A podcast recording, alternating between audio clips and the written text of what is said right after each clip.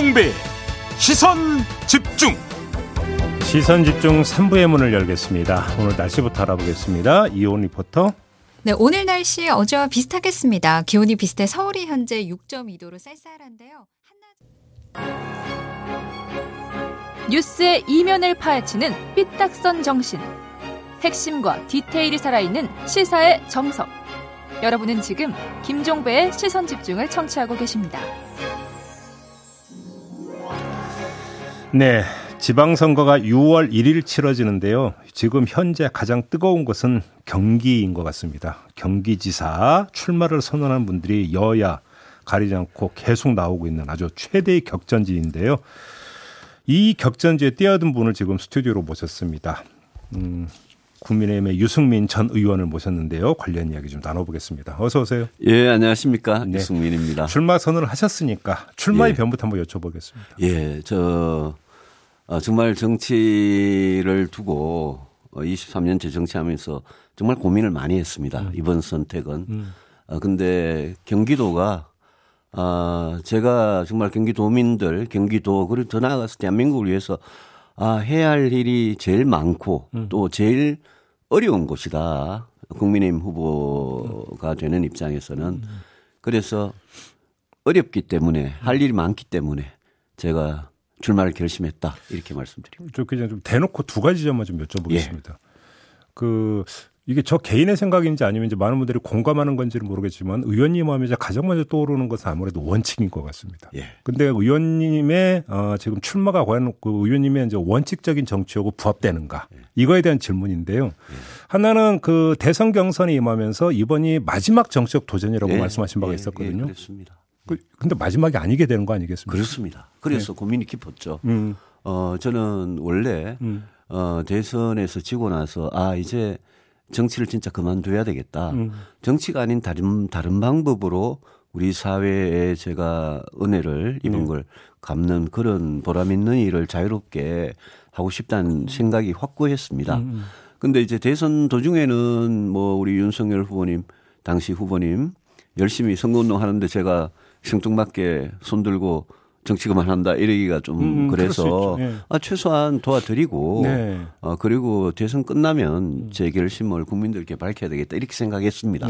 그런데 네. 대선 끝날 무렵과 끝난 직후부터 이 경기도가 우리가 국민의힘 윤, 윤 후보께서 당시 46만 표 5.3% 포인트를 졌습니다. 음. 어, 호남을 제외하고는 제일 크게 진 데죠. 음, 음, 음. 그래서 주변에서 정치를 같이 하시던 분들, 지지자들 또 지지자 아니더라도 많은 분들께서 음. 경기도지사를 당신이 나가는 거는 이거는 무슨 뭐 자리를 탐하고 욕심을 내고 이런 게 아니라 아, 정말 어, 이재명 후보 전 음. 후보께서 4년을 이끌어오던 이 경기도정을 음. 어, 경기도의 책임을 한번 맡아봐라. 음, 음. 그래서 그 평소에 주장하던 개혁 보수 정치 음. 그걸 여기서 한번 정말 따뜻한 경기도 깨끗한 경기도를 만드는데 한번 당신을 한번 던져봐라. 음. 이런 권유가 굉장히 컸고 그래서 고민이 굉장히 깊었습니다. 결과적으로 말씀하신 대로 어, 대선 끝나면 정치 그만하겠다는 말은 번복을 하게 됐는데요.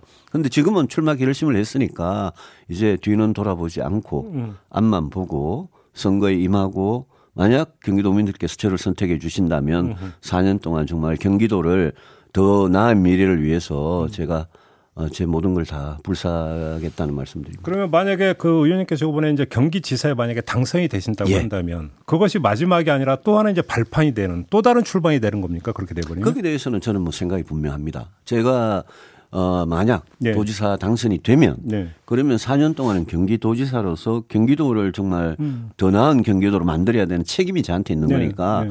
제가 그 일을 잘 하면 음. 그러면 저한테도 또 다른 가능성이 생길 수 있는 또 거고 또 다른 도전이 있을 수 있다. 그 일을 못하면 뭐 경기도에서도 평가 못 받는 사람이 음. 어디 가서 명함을 내밀겠습니까? 두 번째 질문은요. 그러니까 굳이 이제 비유를 하자면 이게 어떤 유턴에 비유할 수 있다면 이번에 예. 우회가 될 것 같은데 예. 의원님께서는 평생 정치 활동을 대구에서 해오시지 않았습니까? 그렇습니다. 그러면 왜 대구시장이 아니냐라는 질문을 많이 받으셨을 것 같은데요. 대구시장은 대구에서 제가 어, 정치적으로 입지가 굉장히 좋았을 때도 어, 저는 사실 이 어떻게 보면 그 당시에 국회의원이라는 국회에서 어, 국가 전체의 어떤 일, 뭐, 음. 뭐 중앙정치라 표현해도 좋은데요. 음. 거기에 대해서 관심이 너무나 깊었고, 그래서 대구시장은 아주 오래 전부터 권유를 여러 차례 지방선거가 있을 때마다 제 이름이 나왔는데, 저는 아주 뭐 단호하게 제가 안 한다고 이야기를 했습니다. 음. 또 그, 지난번에 대선 전에 서울시장 재보궐선거, 그때도 당에서 제 이름 굉장히 많이 나왔는데, 예, 예. 그때도 아, 저는 아, 대선만 준비하겠다, 전념하겠다 이랬는데, 이번에는 진짜 정계 은퇴냐, 음. 경기도의사 출마냐 딱 이 선택이었습니다. 음. 예, 거기에서 그게 아까 원칙이라고 말씀하셨는데 어 제가 갖고 있던 대구라는 그런 연고나 지연이나 이런 것보다는 음. 아 제가 정말 우리 사회를 위해서 정치라는 세상에서 가장 중요한 이 정치라는 행위를 통해서 뭔가 기여를 할 수 있느냐. 음. 저는 뭐 그게 저의 원칙이었다, 기준이었다 그 음. 말씀을 드립니다. 알겠습니다. 저희가 지난주에 이제 그 경기지사 도전 선언한 이제 민주당 소속 분들을 쭉 이제 릴레이 인터뷰를 아, 했어요. 예. 그때 이제 그 많은 분들이 이제 의원님 말씀하셨어요. 예. 그러면서 지역 연고가 전혀 없는 분인데 예를 들어서 어떤 표현까지 나냐면 경기도에 세금 한 푼 내지도 않은 분인데 아, 예. 어떻게 경기에 출마할 수 있냐 이런 말을 많이 했거든요. 예. 어떤 답변 주시겠습니까? 그 세금 한 푼 내지 않았다는 그 말씀을 하신 분께는 지금 이 자리를 빌어서 좀 제대로 알아보시고 음. 사과를 해 주시기 바랍니다. 왜냐하면 그거는 뭐 명백한 허위 사실이니까 네. 제가 16년 이상 경기도에 세금을 내왔던 사람이니까 아, 그건 뭐 명백한 허위 사실이고요. 민주당 의원님들께서 제 민주당 의원님들하고 친한 분들 많죠. 음, 음, 음. 그 민주당 의원님들께서 이재명 그 후보와 윤석열 후보가 대선에서 가장 격하게 음. 경쟁할 때 음. 그때 그 이재명 후보의 아주 핵심적인 역할을 하던 정성훈 의원님이나 예. 박광훈 의원님이나 이런 분들이 이재명이 대통령이 되면 그러면 어 유승민을 음. 어 같이 음. 가겠다. 음. 아주 뭐 합리적이고 음. 상식적이고 개혁적인 분이다 이러면서 저를 엄청 비행기를 태워 주시더라고요. 아, 예, 예. 근데 바로 얼마 전에 그렇게 저를 비행기를 태워 주시던 분들께서 음. 지금은 어그 연고라는 게 그렇지 않습니까? 음. 우리가 연고주의라고 이럴 때 그게 상당히 좀 이 낡은 시대적인 그런 그렇죠. 생각이다. 그래서 저는 오히려 경기도에서 제가 일을 잘할 수 있고 음. 경기도민들께서 아, 저 사람이 경기도의사가 되면 경기도가 정말 깨끗하고 더 밝게 활기차게 달라지겠다. 그렇게 생각하시면 제가 뭐 자격 있는 거 아니냐라고 그 생각합니다. 경기도에 세금 1원 내봤는지 모르겠다고 한 그 발언의 주인공이 김동연 대표거든요. 아, 그렇습니까? 근데 예. 김동연 대표께서 저희하고 인터뷰에서 또 한마디 더 하신 게 뭐냐면 예. 본인이 이제 경제 전문가라고 하는 점을 강조를 하시면서 의원님과 비교를 했는데 예. 의원님은 사실은 어떤 뭐냐면 현장 경험이 없지 않느냐 예. 이 점을 강조를 했거든요. 어떤 답변 주시겠습니까? 저는 뭐 평생 경제 현장에서 공부하고 고민하고 방문하고 해법을 찾으려고 노력했던 사람이고 음. 저는 경제 뭐 경제학과에 입학해서부터 음. 거의 뭐 열아홉 살에 음. 지금 예수님 이 나이까지 평생을 그냥 경제만 들여다본 음. 사람이고 음. 제가 결정적으로 그분하고 다른 건 이런 걸 겁니다. 그분은 이제 위의 지시를 따르는 경제 공무원을 오래 하신 분이고 음. 저는 경제 문제에 있어서 늘 제 소신을 관철시키기 위해서 그것도 경제도 결국 정치거든. 정치가 경제거든요. 그 특히 정치 영역에서 음. 정치 경제를 해왔던 사람이고 그래서 저는 아니 뭐 같은 경제라도 많이 다르다는 음. 생각을 늘 했었고 아 그분은 그 문재인 정부의 실패한 경제 정책의 음. 사실 책임자거든요. 음. 부동산 실패, 음. 일자리 실패 음. 그 책임 있는 분이기 때문에 저는 뭐 그분께서는 왜 너무 청와대 지시만 따르다가 경제를 이렇게 망가뜨린 데 대해서 음. 좀 반성하실 필요가 있다 생각합니다. 알겠습니다. 이제 당 내로 돌아가서 예. 지금 김은혜 의원 네네. 그러니까 인수위 대변인을 맡고 계시잖아요. 이분이 아마 이제 그 출마를 할 것 같아요. 예. 보도를 좀 종합을 해보면 그러면 좀 강력한 경쟁자로 부상할 수도 있을 것 같은데 제가 이분을 그 따로 떼어서 이제 질문을 드리는 이유가 지금 바로 인수위 대변인이라고 하는 그 점 때문에 예. 김은혜 의원의 어떤 출마에 결국은 윤석열 당신이 당선인의 마음이 담긴 이른바 윤심이 담겨 있는 거 아니냐라고 해석할 수도 있지 않겠습니까? 좀 부담스럽지 않습니까? 아니요, 좀 뭐 전혀 부담스럽지 않고 윤심이 담겨 있는지 아닌지는 뭐 저는 확인할 방법은 없고요. 네. 제가 지난 목요일 날 출마 선언하고 그날 저녁에 당선인한테 제가 전화를 드렸습니다. 아. 어, 제가 오늘 출마 선언을 했습니다. 예. 당선인께서는 그래도 알고 계시고 제가 말씀드려야 될 것 같아서 전화 드렸다. 음. 그리고 뭐 서로 이렇게 뭐 이렇게 덕담을 음. 주고받고 음. 음. 전화를 끊은 적이 있습니다만은 그때 윤심이든 아니든 음. 저는 우리 국민의힘 이번에 경기도지사 음. 이 중요한 선거는 그 경선 과정이 정말 치열하고 뜨거웠으면 좋겠습니다. 야, 그런 차원에서 뭐 한 분이라도 더 좀 출마하는 게 좋다고 봅니다. 그럼 그때 통화했을 때 윤석열 당선인은 뭐라고 하시던가요? 어, 그, 다른 후보님들 계시니까, 음. 저만 뭐, 돕겠다, 이런 말씀보다는, 예. 그냥 일반적으로, 음. 아이고, 응원하겠습니다, 이렇게만 음. 하셨고, 아. 저도 제가 열심히 해서 당의 경기도지사 후보가 되면 으흠. 그때 어 서로 뭐 또 열심히 돕고 그때 음. 당선인께서 많이 도와달라 음. 이렇게 부탁드렸죠. 그리고 의원님께서 이제 출마 결심하시기 직전에 저희가 이준석 대표 모시고 인터뷰를 했는데 네. 그때 이제 경기도지사 관련해서 뭐 경선이 있을 수도 있고 우선 공천이 있을 수도 있다. 네. 이 이야기를 한 바가 예. 있어요. 그래서 이 전략 공천 말고 우선 공천이 뭐냐? 예. 질문했더니 이게 아마 이제 이게 있는 것더라고요. 그러니까 여론조사 결과 등을 참작하여 신청자들의 경쟁력이 현저히 낮다고 판단한 지역. 이걸 우선 공천 지역으로 아, 선정할 수, 예, 이 아마 예. 규정을 언급을 한 것 같은데. 예, 그런 규정이 있습니다. 이런 이런 케이스로 또 갈 수 있다고 혹시 그 내다 보십니까? 저는 경선에서 당의 후보가 되기 위해서 뛰는 사람이니까 음. 그거는 뭐 이준석 대표든 당의 공천관리위원장이든 음. 어, 그분들이 결정할 문제니까 음. 제가 여기에서 뭐 저는 뭐 전략 공천이다 추대다 이런 거는 아예 바래본 적도 없고 음. 또 우선 공천도 그건 제가 언급할 사항은 아닌 것 같습니다. 알겠습니다. 그러면 만약에 지금 그 의원님이 경기지사에 도전하는 그 이유 가운데 하나는 이재명 도정 심판이라는 성격도 있는 겁니까? 어, 저는 이재명 지사 4년에 대해서 분명한 원칙을 갖고 있습니다. 네. 그게 일자리든 복지든 부동산이든 교통 문제든 뭐든 음. 이재명 지사 시절에 잘해왔던 거는 그대로 계승하겠습니다. 네. 근데 그 당시에 만약 문제가 있었던 것들은 예. 그거는 개혁하고 고쳐 나가야 된다고 생각을 합니다. 그 원칙을 가지고 음. 뭐 이재명 지사 4년을 보고 개성할 거는 개성하겠다. 문제가 있다고 혹시 꼽으시는 게 있습니까? 특정 학교? 아, 예컨대 기본 시리즈 같은 거 하면서 예. 저는 어려운 분들을 도와주는 게 복지의 원칙이라고 생각하는데 경기도에서 기본 소득이다, 기본 주택이다 이런 부분들은 제대로 사실 해보지도 못했지만 음. 그거는 제가 생각하는 원칙과는 좀 다르다고 생각하고 제일 중요한 거는 저는 부동산 실패라고 생각합니다. 물론 부동산 정책 실패는 문재인 대통령 또 당시 어 우리 김동연 부총리, 김현미 국토부 장관 네. 이런 분들 중앙정부에 계시는 분들이 제일 책임 크지만 음. 저는 경기도지사 입장에서도 경기도의 GH라고 그 경기도 경기개발공사 가 있고 음. 경기도에서도 도지사가 토지와 주택 건설을 어떻게 하느냐 그 정책에 따라서 부동산 문제가 더 잘 해결될 수 있었는데 네. 그런 부분들은 저는 실패한 거라고 생각하고요. 예. 제가 이재명 지사가 했던 것 중에 주택, 교통, 일자리 이런 부분에 대해서는 개혁할 문제들이 많다. 이렇게 보고 음. 저 정책 공약을 차별화해서 준비하려고 그럽니다. 그러시고요. 그리고 지금 어제 이제 경찰이 그러니까 김혜경 씨 법인 카드 유용 의혹 사건에 대한 수사에 들어갔거든요. 네. 물론 이제 그 수사가 우선이겠습니다만 만약에 그 만약에 경기도 지사가 되신다라고 네. 가정을 했을 때 네네. 수사 결과가 뭔가 부족하고 논란이 된다면 다시 들여다볼 의향이 있으십니까? 그 뭐 늘 저는 모든 일이 원칙 분명해야 된다고 생각하는데요. 예. 대장동 의혹이든 음. 또 법인카드 문제든 저는 잘못이 있었다면 음.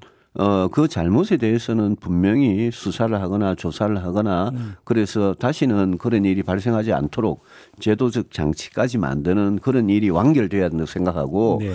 그거는 사실 경기도만이 할 문제는 아니고 검찰이나 경찰이 할 부분도 상당히 있습니다. 음, 음, 음. 제가 정치를 했던 사람으로서 이 일을 바라보는 저희 시각은 아, 이거는 문재인 정부가 적폐청산이란 이름으로 과도한 정치 보복을 했던 게 저는 윤석열 새 정부에서는 그런 일이 일어나지 않기를 바랍니다. 예. 그렇게 하려면 예. 검찰과 경찰 어, 공권력의 어떤 정치적 중립이나 이런 게 제일 중요하고 음. 제가 도지사가 된다면 음. 그게 다 도에서 일어난 일이기 때문에 네. 그 문제 당연히 들여다보고 음. 아 책임 문제 또 이 잘못을 어떻게 하면 고치느냐. 예. 법인카드를 도지사 부인이 쓴다는 거는 제 상식으로도 그건 맞지 않거든요. 음. 아, 그런 부분은 분명히 아, 이런 잘못이 있었는데 앞으로는 이렇게 하겠습니다. 음. 라고 경기도민들한테 분명히 말씀드리는 게 도지사 도리라고 생각합니다. 알겠습니다.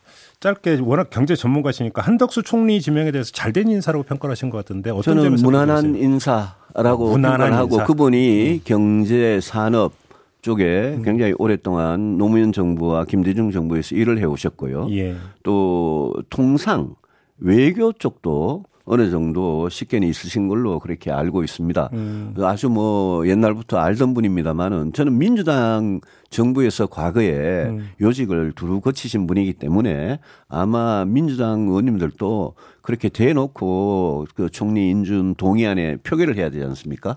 반대하기 쉽지는 않을 거다라고 봅니다. 알겠습니다. 오늘 말씀 여기까지 드려야 될 것 같네요. 고맙습니다. 감사합니다. 네, 유승민 전 의원과 함께했습니다. 세상을 바로 보는 또렷하고 날카로운 시선. 믿고 듣는 진품 시사. 김종배의 시선 집중.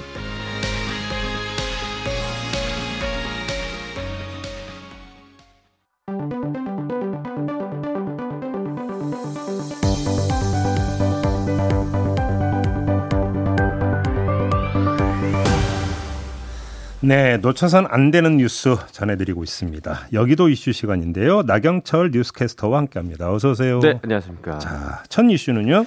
네, 어, 여야 원내대표들이 그제였죠. 고 이해람 중사 사망 사건을 조사하기 위한 특검법을 합의 처리하기로 했는데요. 음흠. 그래서 어제 이 법제사법위원회에서 관련 법안을 논의했는데 음흠. 그런데 이 법안 상정이 불발이 됐습니다. 아니 원내대표가 합의를 봤는데 왜 이게 불발이 돼요? 어, 이유가 이제 두 가지였는데요. 음. 일단 2차 가해라는 이 용어의 범위에 대한 이견이 좀 좁혀지지 않았고요. 아, 이건 수사 범위와 관련되고. 네. 예. 그리고 이 특검 추천 방식도 조금 문제였습니다. 그러니까 민주당에선 국회 교섭단체인 민주당과 국민의힘이 각각 한 명씩 특별검사를 추천해서 이 대통령이 임명하는 방안을 주장을 했고요. 음. 국민의힘에서는 대한 변호사협회가 추천한 4명의 특검 후보자 중에서 두 명을 여야가 합의를 하고 어, 대통령이 이 가운데서 한 명을 임명하자 자 이렇게 음. 주장을 했습니다. 예. 사실 어제 법사위 회의에서 민주당은 이 특검의 추천을 변협과 같은 외부 기관에 떠맡기는 건 맞지 않다 이렇게 주장을 했다고 하고요. 국민의힘은 어, 특검 추천에 국회가 관여하면 안 된다 이렇게 좀 맞섰다고 합니다. 음. 아, 그래서 절충안으로 변협에서 두 명, 대법원에서 한 명, 또 법무부에서 한 명을 추천받는 쪽으로 가닥을 잡아가다가 어허. 결국에는 이 상정 직전에 좀 엎어지는 것으로 알려졌습니다. 음. 어, 대선 과정에서 사실 이 대선 후보들이 TV 토론에서 공개적으로 찬성을 했거든요. 네. 그런데 이제 그 이후에 그동안 좀 가만히 있다가 오늘 예정된 국회 본회의를 앞둔 하루 전에 이런 논의를 좀 급하게 하다 보니까 음. 생긴 일인 것 같아서 좀 아쉬운 마음이 크고요. 네.